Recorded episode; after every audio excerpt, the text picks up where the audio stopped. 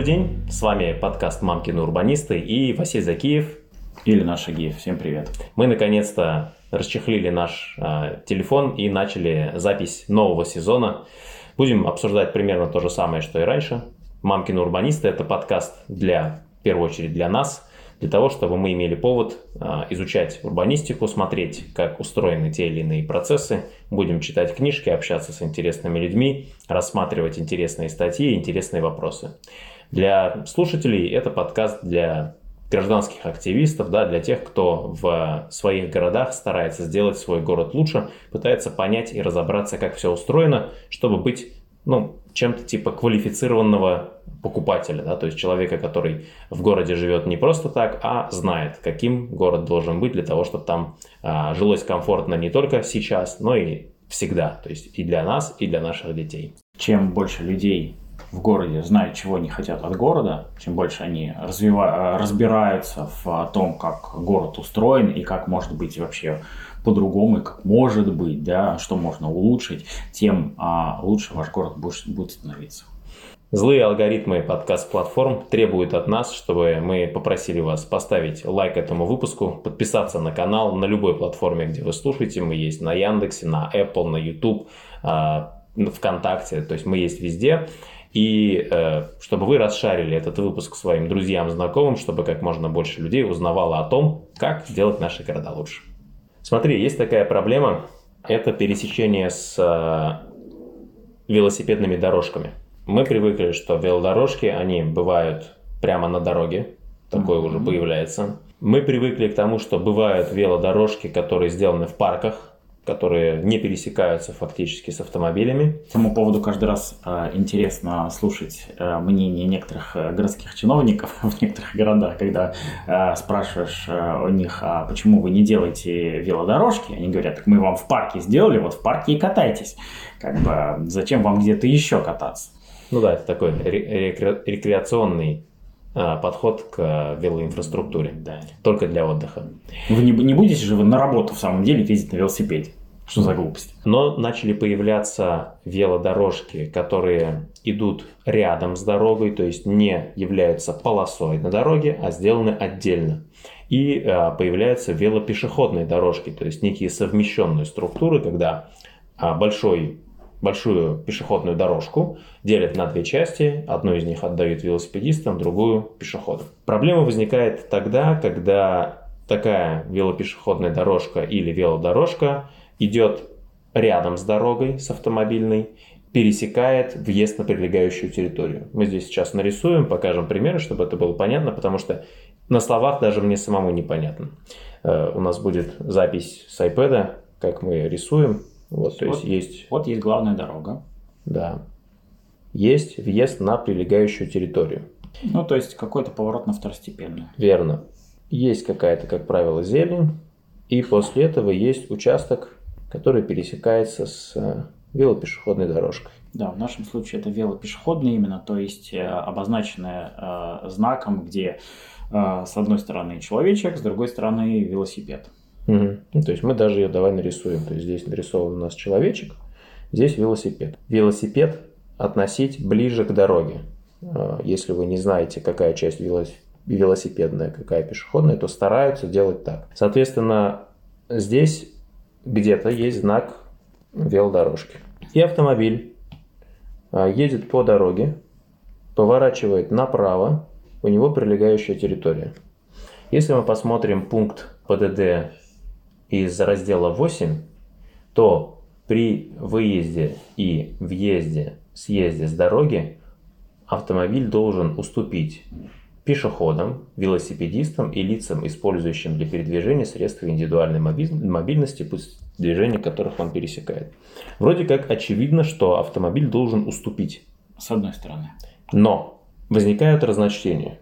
Например, в некоторых городах ГИБДД четко говорит, что это не въезд на прилегающую территорию, согласно этому пункту, это новый равнозначный перекресток, на котором пересекается путь движения велосипеда как транспортного средства и автомобиля тоже транспортного средства. А раз нет знаков приоритета, действует правило правой руки, и автомобиль, который въезжает, должен уступить Потому что справа приезжает если справа, а если слева? А вот если велосипедист к нему приезжает слева, то тогда велосипедист должен уступить. И по этому поводу на самом деле много разночтений. Некоторые говорят, что знак пересечения с велодорожкой, вот здесь нарисуй, пожалуйста, здесь обязательно должен быть знак пересечения с э, велодорожкой. Угу, давай мы знаки будем рисовать вот этим цветом. То есть здесь стоит знак пересечения с велодорожкой, это красный знак на белом фоне. А, треугольник. Да? Треугольник с велосипедом. Да, точно. Да, это треугольник с велосипедом. Некоторые источники заявляют, что при пересечении велодорожки с автомобильной э, дорогой велосипедист всегда должен пропустить автомобили. На самом деле в наших ПДД, в текущих, есть очень большое пустое белое пятно. Есть очень много непонятного. То есть явно не обозначено, как правильно, и можно читать по-разному. Мы этот вопрос поднимали несколько раз с разными велосипедистами, ГИБДРшниками, и у всех разное мнение. Кто-то, наверное, прав. В каждом конкретном случае разобраться будет сложно. То есть даже вот ты велосипедист уже с каким-то стажем, причем именно городского вождения. Я велосипедист тоже с каким-то стажем городского вождения. Не просто велосипедисты, мы э, много времени э, изучаем изучаем и пытались разобраться и спрашивали как, как разных правильно. людей, какая есть аргументация. Ну так как во многих законах, да, то есть одно дело это закон, другое это практика. Правоприменительная прав... практика, а ее здесь тоже особо найти не получается. Как будет трактоваться это место? Как въезд на прилегающую, то есть здесь основной вопрос, или как пересечение равнозначных дорог? Соответственно, у нас есть предложение, э, ну, во-первых, проблема нас напрямую касается, потому что у нас в городе довольно много таких мест, и мы не хотели бы, чтобы водители и велосипедисты испытывали фрустрацию, подъезжая к такому месту, мы испытывали проблемы да, с определением того, кто прав, кто кому должен уступить и так далее. Тем более, что у нас огромное количество еще ездит детей. И, соответственно, с детьми тут вообще особенная история. Да? То есть велосипедист, ребенок, он а, может ездить по пешеходной дорожке. И в таком случае как бы для него, в общем-то, могут распространяться правила, которые как пешеходам. Верно. Хотя он не является пешеходом. И тут тоже прям огромная получается такая пустота. А, но если он пешеход, он должен спешиться. Да, а если здесь есть велопереезд, то он идет как велосипедист, и он к нему правила относятся как ко взрослому. И ребенку здесь сложно будет объяснить, почему, если ты идешь пешком, тебя пропускают, а если ты едешь верхом, а, хотя здесь э, велодорожка полноценная, то ты должен всех пропускать. Лучше, а лучше, конечно, учить детей, что вы, если вы э, беспокоитесь о безопасности, лучше спешиться, перестраховаться и пешком пройти, удостоверившись, что тебя все пропускают. Вообще не забывайте о том, что на дороге нужно, даже если ты прав, да, посмотреть налево-направо. Э, то есть нельзя просто, и даже если ты на автомобиле, ехать по главной, не обращая внимания на второстепенные дороги, ну просто потому что кто-то может забыться, да, то есть безопасность Конечно, важнее всего. А вдруг там джигит? Вдруг там МАЗ, да. И, соответственно, да, ты будешь прав, но последний раз в жизни. Соответственно, ребенка лучше всегда учить притормозить перед любым пересечением с автомобильной дорогой, посмотреть налево-направо и только после, убедившись, что тебя пропускают, ехать дальше. Тем более, что а, водители в наших городах часто мало знакомы с а, таким явлением, как а, велодорожки, пересечения с велодорожками, э, вообще не ожидают видеть э, велосипедистов, проезжающих мимо да, и знакомство с правилами они будут делать уже как раз разбирая, почему так произошло. И поймут, что они или были правы, или не были неправы. Ну, то есть и так, и так может сложиться. Итого, нас эта проблема волнует, и лично как водителей автомобиля, и как велосипедистов, и как родителей, и хотелось бы добиться однозначности. И мы решили для, как минимум, нашего города, а может быть и для других это будет полезно, разработать некий модельный подход к тому, как спроектировать с точки зрения разметки, знаков такое пересечение, чтобы оно хорошо работало. Расскажи, пожалуйста, вот какая у нас идея возникла. В первую очередь вывод такой, что э, если есть разночтение в порядке приоритета, то он должен быть обозначен явно. Угу. Есть два варианта, собственно, у нас. Либо дать приоритет автомобилям, либо дать приоритет велосипедам. И тут, э, наверное, надо смотреть от того, какие в первую очередь приоритеты в городе. Во-вторых, э, от трафика, и в-третьих, не забывайте, что этими велодорожками пользуются во многом дети. Они могут об этих знаках приоритета даже просто не знать, не думать и в, там, на эмоциях просто ехать, не думая, потому что у них велодорожка. Поэтому, если мы обозначим приоритет явный водителя, мы создаем определенный риск. Можно сколько угодно учить правилам дорожного движения, но идеально, так же как и для автомобилистов, проектировать дороги и инфраструктуру так, чтобы она была очевидна без изучения правил. Если автомобилисту мы говорим, уважаемый автомобилист, чтобы получить права, ты должен пройти обучение, сдать экзамены, то человек становится человеком с момента рождения. И, соответственно, мы не можем от ребенка требовать, чтобы он знал все эти правила. От водителя мы можем требовать. К сожалению, от велосипедиста или там, от а, пешехода нет. И поэтому проектирование должно быть такое очевидное, понятное. То есть у нас меньше шансов, что э, ребенок посмотрит и убедиться в том, что он там правильно соблюдает здесь правила. Э, хотя, конечно, все мы должны учить наших детей это делать, быть э, осторожными, смотреть на знаки, пропускать и так далее. Но лучше здесь всегда с, э, использовать подход Vision Zero, который учит прощать ошибки. Прощать ошибки значит, что... Ошибка не приведет к смерти. Да. Да, может поцарапаться велосипед, машина или что-то такое, но никто не умрет. Это значит, здесь должны быть две вещи. Первое, мы должны э, водителям сказать, будь осторожен и пропусти лучше всех и пешеходов, и велосипедистов. Угу. Опять-таки, это не закон, да, где-то, может быть, э, будет э, корректнее выбрать другой вариант, когда э, мы на велодорожке ставим знак «Уступи». Угу. Вот, надо смотреть от конкретной ситуации. Но в общем случае, если вы не знаете, я бы рекомендовал поставить все-таки знак «Уступи дорогу» для автомобилистов. Это убирает разночтение и делает так, что подъезжая к этому пересечению с велодорожкой, с пешеходной дорожкой, автомобилист видит явный знак «Уступи дорогу». Угу. Вместе с этим знаком у нас должен идти знак пересечения с велодорожкой. Вместе с этим знаком, ну, обычно там, например, там сверху как-то ставится, да, знак пересечения с велодорожкой и нарисован велосипед. Да, чтобы показать, то есть кому уступаем здесь дорогу, что впереди пересечение с велодорожкой, уступи собственно, на этом а, перекрестке. Так как это велопешеходная дорожка, то у нас здесь есть и э, трафик пешеходный, значит, нам нужен знак пешеходного перехода. Знак «Уступи дорогу», над ним знак пересечения с велодорожкой. И с другой стороны та же самая история. Я, кстати, не уверен. Я думаю, что знак «Уступи дорогу» должен наверху. Напоминаю, что вот для нас этот подкаст это в том числе и повод всерьез заниматься всеми этими вопросами. И пересечение с э, пешеходным переходом тоже нужен знак. Э, ну, это стандартный этот голубенький знак с э, квадратный, да? Да. То есть я пока, опять же, не соблюдаю порядок. Угу.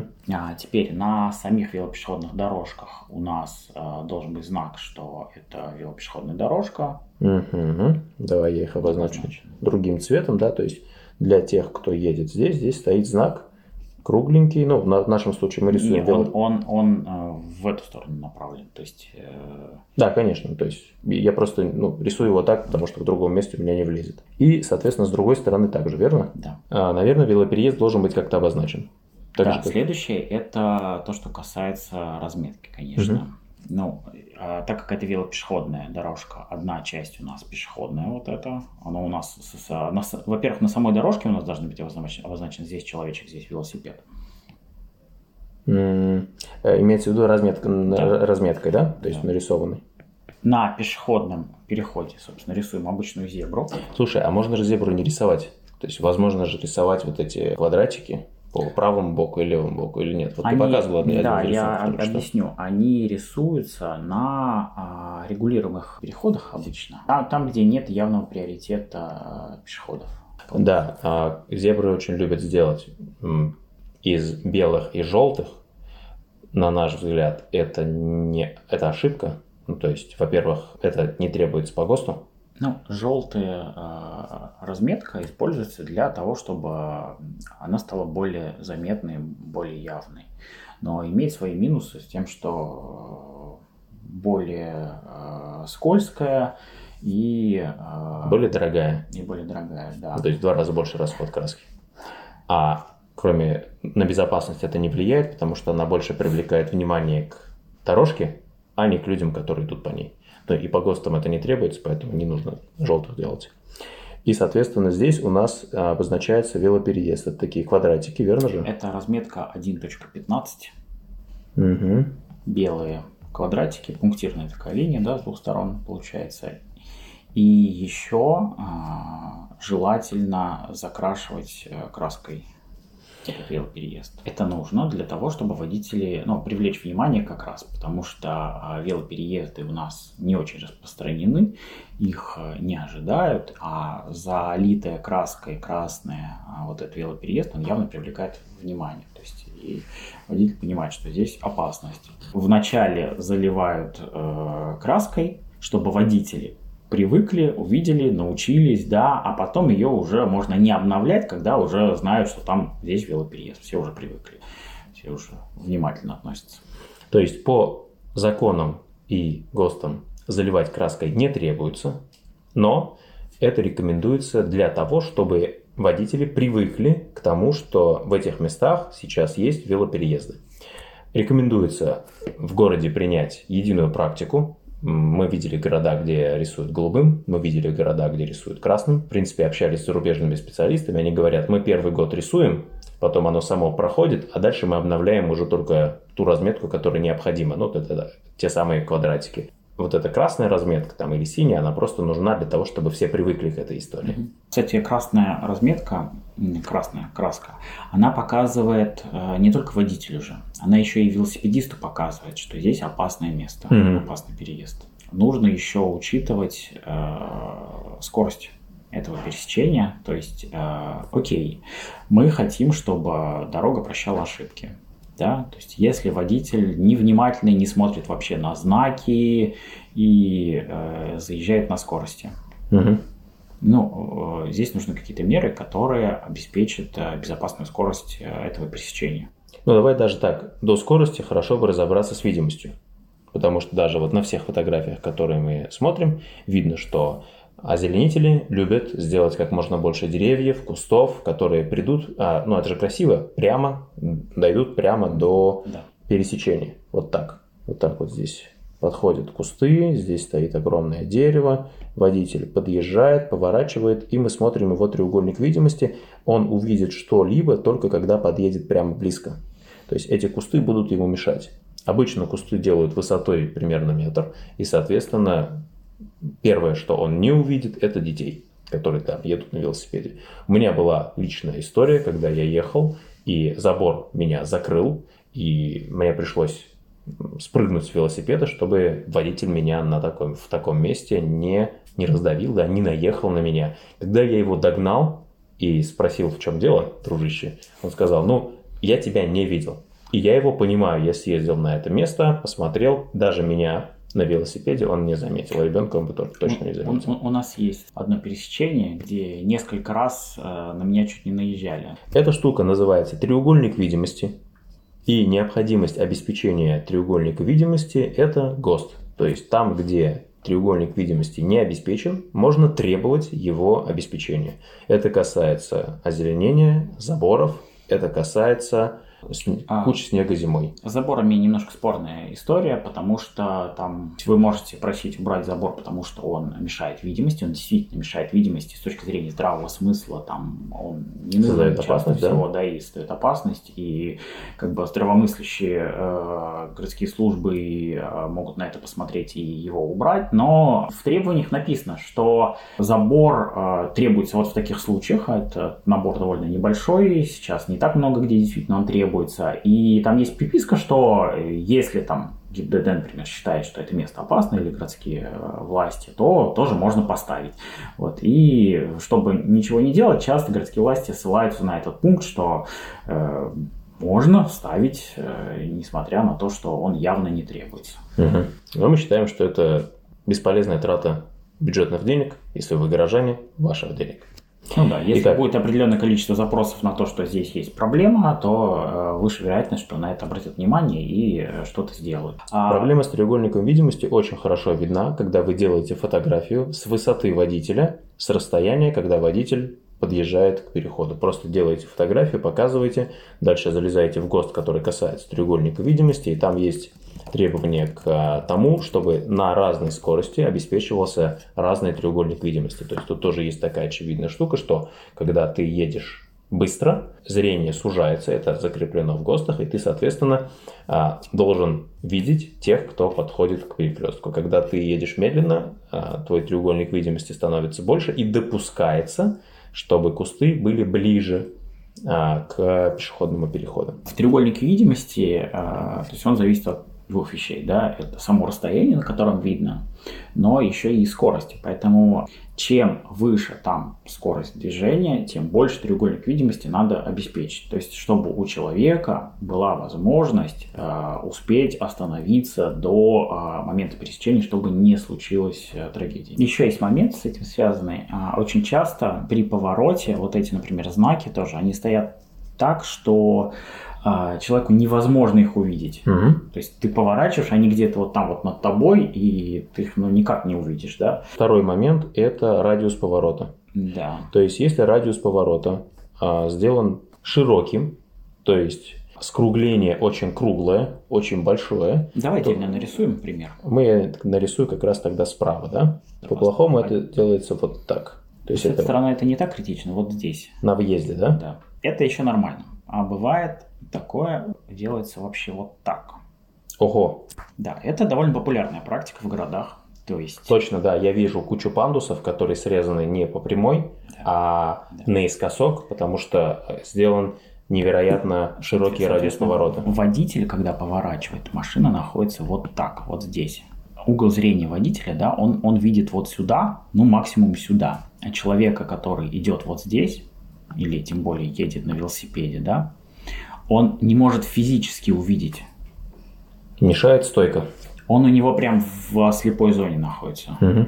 Что делать? Из-за этого много проблем. Что делать? Делать то, что мы и показали до этого. То есть важно, чтобы вот этот поворот, он был под 90 градусов. Да? То есть, что здесь автомобиль, когда на пересечении, он не мог под углом заезжать, а он обязательно должен быть перпендикулярно перпендикулярно в момент пересечения. пересечения. Да, чтобы он справа боковым зрением здесь мог увидеть пешехода или велосипед. Ну вот это первый момент. А второй момент просто, чтобы он э, снизил скорость. То есть мы не хотим ставить э, лежачие полицейские и всякое такое. Я лично считаю, что это неприятно для автомобиля и для пассажиров испытывать такие проблемы, да, то есть на подпрыгивать на лежачих полицейских, гораздо гуманнее снижать скорость просто за счет радиуса поворота. То есть поворот делается таким, чтобы въехать на него на большой скорости было невозможно. Вы это можете замерить на любом перекрестке. Если вам перекресток большой и можно заезжать с не слишком резко поворачивая, то вы будете заезжать на большой скорости. Если а, поворот резкий, то вам нужно практически остановиться, выкрутить руль, заехать, и только после этого вы оказываетесь на пересечений. Это хорошо снижает скорость, это нежно, это не шумит. То есть есть еще такое недостаточно а, уделяемое внимание к э, тому, что на лежачих полицейских автомобили вообще-то жутко шумят. Ну, то есть для тех, кто живет рядом с лежачими полицейскими, это означает, ночью mm-hmm. будет торможение, потом удар амортизаторов, второй удар амортизаторов и потом разгон. Да, да, да. То есть, э, мне, мне кажется, с этой точки зрения, конечно, лежачие полицейские, особенно самые дешевые пластиковые, которые делаются прям очень резкими, это, это, это зло. Есть такой момент в психологии водителей, что э, лежачие полицейские многих водителей провоцируют э, нагнать то время, которое ты потерял из-за э, того, что тормозил. А вот э, что делать, если у нас э, здесь нет расстояния и пешеходная дорожка находится близко к дороге, вдоль дороги идет? Это отдельный пример. Что вот если у нас, например, такой поворот, велодорожка, велопешеходная, она идет вот рядышком, mm-hmm. да, вот так и здесь, да, действительно проблема с тем, что водитель поворачивает вот так под углом, и он не видит здесь. А, что в этом случае рекомендуется делать? А, во-первых, да, более а, острый угол поворота, но этого может не хватить просто потому, что здесь ну, мало расстояния. Да? Угу. А, в этом случае, э, если есть пространство, рекомендуется вот эту велодорожку может, ты, может, может, ты видел, вот перед, перед э, пересечением ее вот так немножко э, сдвигают сюда. Угу. Ну, во-первых, это снижает скорость велосипедиста. То есть да? это вообще само по себе полезно, потому да. что это позволяет успокоить движение велосипедиста. Да. Он тоже да. не вылетит на э, пересечение на большой скорости, он из-за поворота снизит скорость и вспомнит, что вообще-то здесь сейчас автомобили могут появиться. Да. Это во-первых, а во-вторых, э, водитель после поворота, у него есть еще время и возможность увидеть э, велосипедиста. Угу. Еще один момент, связанный с этим. Я бы отметил такую штуку, что велопешеходные дорожки в местах особенно, где движение не так сильно контролируется ГИБДД, часто начинают использоваться для того, чтобы парковаться. То есть автомобили просто начинают заезжать прямо на велодорожку и вставать вот здесь. В Казани это явление называется тротупаркинг, уже практически официальное название. Некоторые едут по этой дорожке как по, как по обычной проезжей как по дублеру, да, чтобы добраться до какого-то нужного им места, потому что они иногда не понимают, что вообще-то это пешеходный переход. Иногда, даже я бы сказал, в большей части, это лукавство, когда человек как бы прикрывается непониманием, хотя на самом деле, конечно же, видит и Нет, понимает. Это, это, это правда. Я э, у нас разговаривал достаточное количество раз с э, водителями, и, которые заехали на велопешеходную дорожку. Бывает, знаешь, ну так вот дедушка с деревни приехал, mm-hmm. он как бы про наши велопешеходные дорожки слыхом не слыхал, mm-hmm. не слышал никогда. А знак пересечения с велодорожкой стоит так, что его там не видно. Дорога, дорога.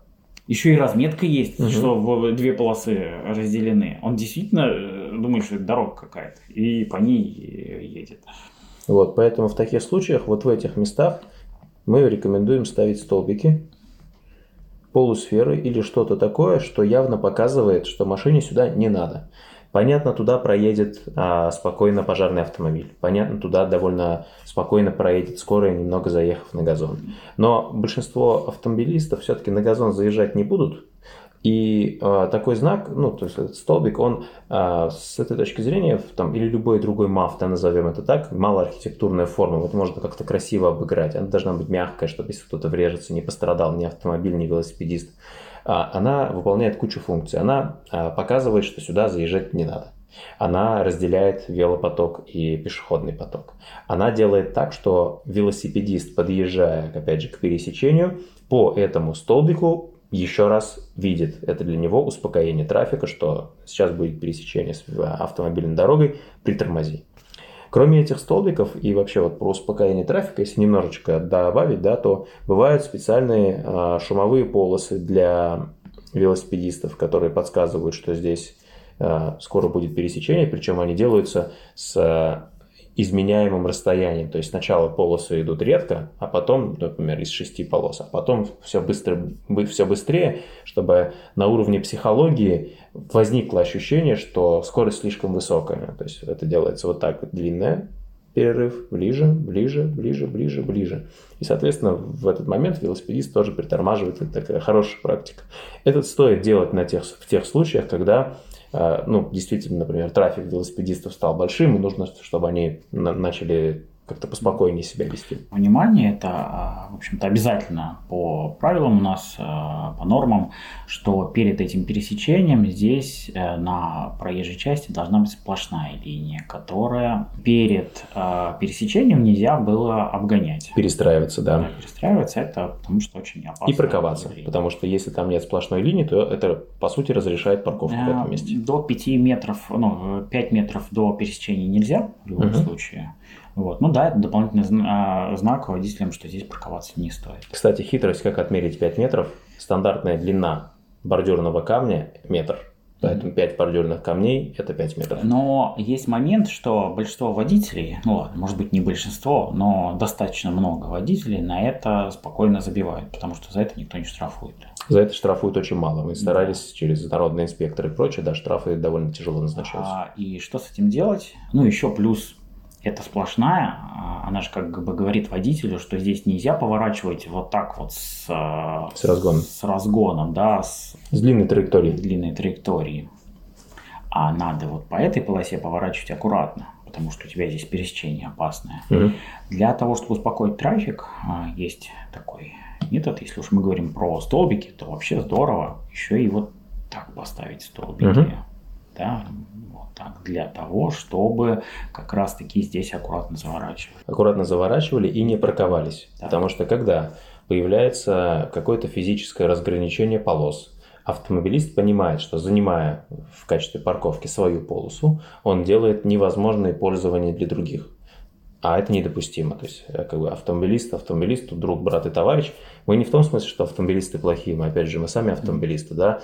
Мы в том э, смысле, что человек, садясь за руль, он немного становится как бы причастным к социальной группе, да, и этот же человек потом, пересев на мотоцикл, ведет себя по-другому, в том числе по отношению к автомобилистам, потом пересев на велосипед опять по-другому и так далее. Тут недавно замечательный ролик э, видел как раз Диснея 1950 года, где э, главный герой садится за руль автомобиля и превращается в монстра, потом выходит, опять превращается в паиньку, потом садится в, да. за руль автомобиля, превращается в монстра и так далее. Повышение уровня пешеходного перехода. Да, конечно. То есть это то, что мы прям не обозначили, но я это обозначу обязательно, потому что это очень важно. С нашей маленькой, в какой-то мере чуть-чуть успешной практикой видим, что можно написать закон, можно назначить штраф, можно привлечь людей для того, чтобы они увещевали, угрожали, требовали. И таким образом эти все действия а, помогают изменить поведение. Ну, то есть, что нам нужно здесь добиться? Да? Нам нужно, чтобы все участники дорожного движения, пешеходы, велосипедисты, автомобилисты в этом месте снизили скорость и проехали его спокойно. Мы можем вот этими действиями добиться такого изменения поведения. Но лучше всего работает инфраструктура. То есть, когда я не, не люблю столбики, потому что они некрасивые. Просто это самое доступное тактическое решение, которое можно сделать прямо здесь сейчас. Если сработает, потом поменять на более серьезное тактическое, а потом уже поменять на капитальное. Да, столбики это временное решение, и не делайте, пожалуйста, навсегда. И вот инфраструктурные решения работают лучше всего. И вот здесь хорошим и правильным инфраструктурным решением является повышение уровня велопешеходной дорожки над уровнем дороги. Она обозначается шахматкой. Да, ну сейчас как раз это дорисую. То есть это обозначается вот такой вот шахматкой, на ней прям рисуется все это дело. Иногда нужен специальный еще знак, да, что сейчас будет повышение обязательно, уровня. Обязательно. Вот. Соответственно, у нас уже 4 знака на въезде. Это к вопросу просто о том, что сейчас правила не совсем предназначены для того, чтобы хорошо организовать вот такие заезды, да, то есть приходится делать какую-то непонятную светомузыку. Но, значит, повышение уровня дороги сразу показывает приоритет, что в этом месте нужно уступить. Мы же решили, что уступает дорога автомобиль велосипедистам, пешеходам. Мы решили, что мы не хотим дергать э, автомобиль э, лежачим полицейским. И вот при повышении уровня дороги до уровня пешехода пешеходной дорожки, велопешеходной дорожки, это как раз очень нежный способ заставить человека притормозить. По а, рекомендациям а, и исследованиям Минтранса РФ, там есть приложение, а, приподнятый пешеходный переход работает точно так же с точки зрения снижения аварийности и смертности, как и лежачий полицейский. Поэтому иногда психологически кажется, что он не работает, да, что работает лучше обязательно лежачий полицейский, но вот статистика показывает, что нет. Ну и э, поднятый переход, он более долговечен. То есть лежачие полицейские у вас регулярно будут э, ломаться, отваливаться какие-то части, их надо обновлять. Вот. Э, он еще и выглядит ужасно. Да. Вокруг него собирается мусор, а да. Его сбивают зимой. Чаще всего его сбивают зимой во время уборки снега. Да, во время уборки часто. Но а, поднятый переход делает еще одну функцию, выполняет. Очень часто бывает так, что на местах пересечений именно с а, пешеходной дорожкой а, происходит немножко снижение уровня дороги, и там образуются лужи. Угу. Вот. И это ну, становится невозможным для... Если ты в автомобиле, лужа это не проблема. Ты просто проехал и все. А вот если ты пешеход, то лужа для тебя это проблема. И это ведет к тому, что люди выбирают не ходить пешком, да, а сесть на автомобиль, что еще больше повышает как бы, опасность э, в городе и количество пробок. Да, ну то есть хочешь, чтобы не было пробок, сделай. А поднятый переход обеспечивает нам, что как раз-таки у людей ноги останутся сухими. На это возникает одно возражение, что приподнятые пешеходные переходы мешают ливневой канализации и мешают а, сливу. И более того, рядом с ними начинают образовываться лужи. На что мы ответим. Нормальный проектировщик сейчас спокойно сделает приподнятый пешеходный переход с правильно расположенной ливневой канализацией так, чтобы все уходило. И если он хорошо проектирует, то и луж перед этим местом возникать не будет, будет правильно сделана разуклонка. Но если даже возникнет лужа, Ничего страшного, эта лужа возникла до пешеходного перехода, а не на нем, и это допустимо, терпимо. В принципе, там скорость движения автомобиля будет уже не такая, чтобы автомобиль, проезжая, кого-то мог всерьез забрызгать. Это намного меньше проблема, чем лужа на самом переходе. Мы очень много э, в городах видим такую историю, что вот пешеходный переход, люди не могут перейти, они там прыгают по лужам, там с детьми, там с колясками, и это выглядит очень антигуманно, конечно. Угу. Давайте так не делать. Есть ли нам что-то еще добавить? Мы говорили про успокоение движения для автомобилей, но обязательно нужно сказать и про пункт успокоения движения для велосипедов, потому что безбашенный велосипедист, который на скорости будет, будет пролетать э, этот э, переход-переезд, он также создает опасность, э, да, конечно, он создает опасность больше для себя, чем для других участников движения, но мы должны стремиться к тому, чтобы инфраструктура прощала ошибки, в том числе для самого же человека, кто для себя создает такую опасность, такие риски. Ну, шумовые полосы. Шумовые полосы. Искривление траектории. Искривление траектории, мы про нее уже поговорили. Ну, Сужи, Сужение. То есть можно при помощи вот не столбиков, а какого-то инфраструктурного решения в этом месте обозначить, даже, даже не, не обязательно сужение, появление какого-то типа забора по правому и левому краю велодорожки автоматом заставляет велосипедистов спешиться. Вот буквально 3 метра, например, перед пересечением такое не появляется небольшое ограждение. В принципе, в городах с высокой э, нагрузкой велосипедные, автомобильные и прочие, там э, делают искривление при помощи заборов. То есть приходится да. очень сильно снизить скорость, чтобы проехать практически по змейке. Это решение призвано серьезно замедлить скорость велосипедиста в этом месте. Да, да. Если мы прям серьезно хотим замедлить, то единственный вариант остается, то есть самый такой радикальный рабочий, это заставить змейкой, змейкой проехать. Правда, в этом случае э, велосипедисты будут, э, если это совмещенно с пешеходной дорожкой, будут просто переключаться на пешеходную дорожку. То есть слишком э, неудобным делать движение тоже. Я попытался на один рисунок перенести все идеи, чтобы у нас получилась некая общая концептуальная схема, да, что, на мой взгляд, конечно, делает перекресток перегруженным, мягко говоря, да, но зато э, обеспечивается и инфраструктурное решение, которое позволяет э, всем автоматически понимать, что происходит, и правильное оформление всех примененных решений а, с точки зрения закона если принято так и положено так, то придется делать так. Может быть, когда-нибудь законы поменяют, может быть, сделать как-то по-другому. Все обозначено, а, ничего не забыл. А, кажется, что все. Нужно понимать, что не везде и не всегда нужно прям делать все, да, нужно как-то к этому, наверное, рационально подходить. И много где уже есть там какие-то реализованные пересечения, и нужно выбирать какие-то меры из э, того, что предлагается, чтобы улучшить ситуацию. Но чем больше шагов будет использовано, тем лучше. Я бы начал с пересечений, которые проанализировал бы по, на сайте ДТП Стат. То есть там могут быть обозначены пересечения, на которых уже случались несчастные случаи. Далее, наверное, самые важные были бы пересечения, которые рядом со школами и детскими садами. Ну, то есть, а, где по каким-то... Обычно у нас микрорайоны устроены так, что школы и детсады внутри, и проблемы нет, но иногда это не так. Угу. Школы, детсады, колледжи, то есть туда, где э, молодежь в массово будет ездить на велосипедах и пешком, они, э, как правило, наиболее такие благодарные и быстро меняющие свое поведение пользователи, быстро пересаживаются на автомобиль, если автомобиль лучше, и быстро пересаживаются обратно и начинают ездить там на такси и каршеринге, если э, им кажется, что этот вариант лучше. И дальше уже пошел бы, наверное, вот в первую очередь э, работать с пересечениями, где плохой радиус поворота. Потому что вот эта тема с радиусом поворота, она создает больше всего проблем. А, ведь Никто не хочет кого-нибудь раздавить. Если автомобиль, а, подъезжая к пересечению с велопешеходной дорожкой, уже снизил скорость за счет нормального радиуса поворота и треугольник видимости обеспечен, вся остальная вот эта вот мишура, она может быть даже не обязательна.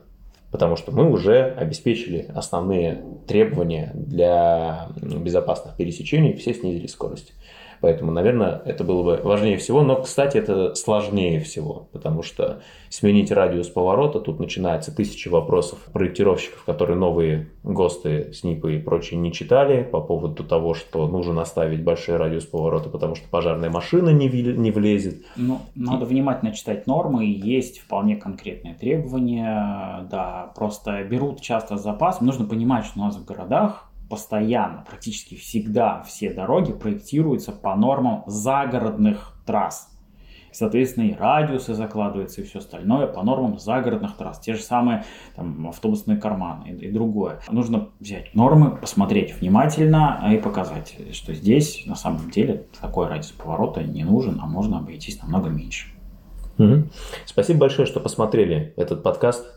Нам это было сугубо полезно, потому что мы будем использовать теперь это на практике, постараемся оформить и сделать в виде некого документа. Если сделаем, мы выложим это в телеграм-канале «Мамкины урбанисты», поэтому подписывайтесь, пожалуйста. Мы там в основном публикуем только ролики, которые выходят, и материалы к этим роликам. Соответственно, ничего лишнего там не будет. Ролики, к сожалению или к счастью, каждый день снимать невозможно. Мы их снимаем обычно один раз в неделю или раз в две недели. Летом вот сделали перерыв, но, наверное, потихонечку возобновим. Два а, хороших записанных подкаста уже просто ждут монтажа и скоро будут выложены.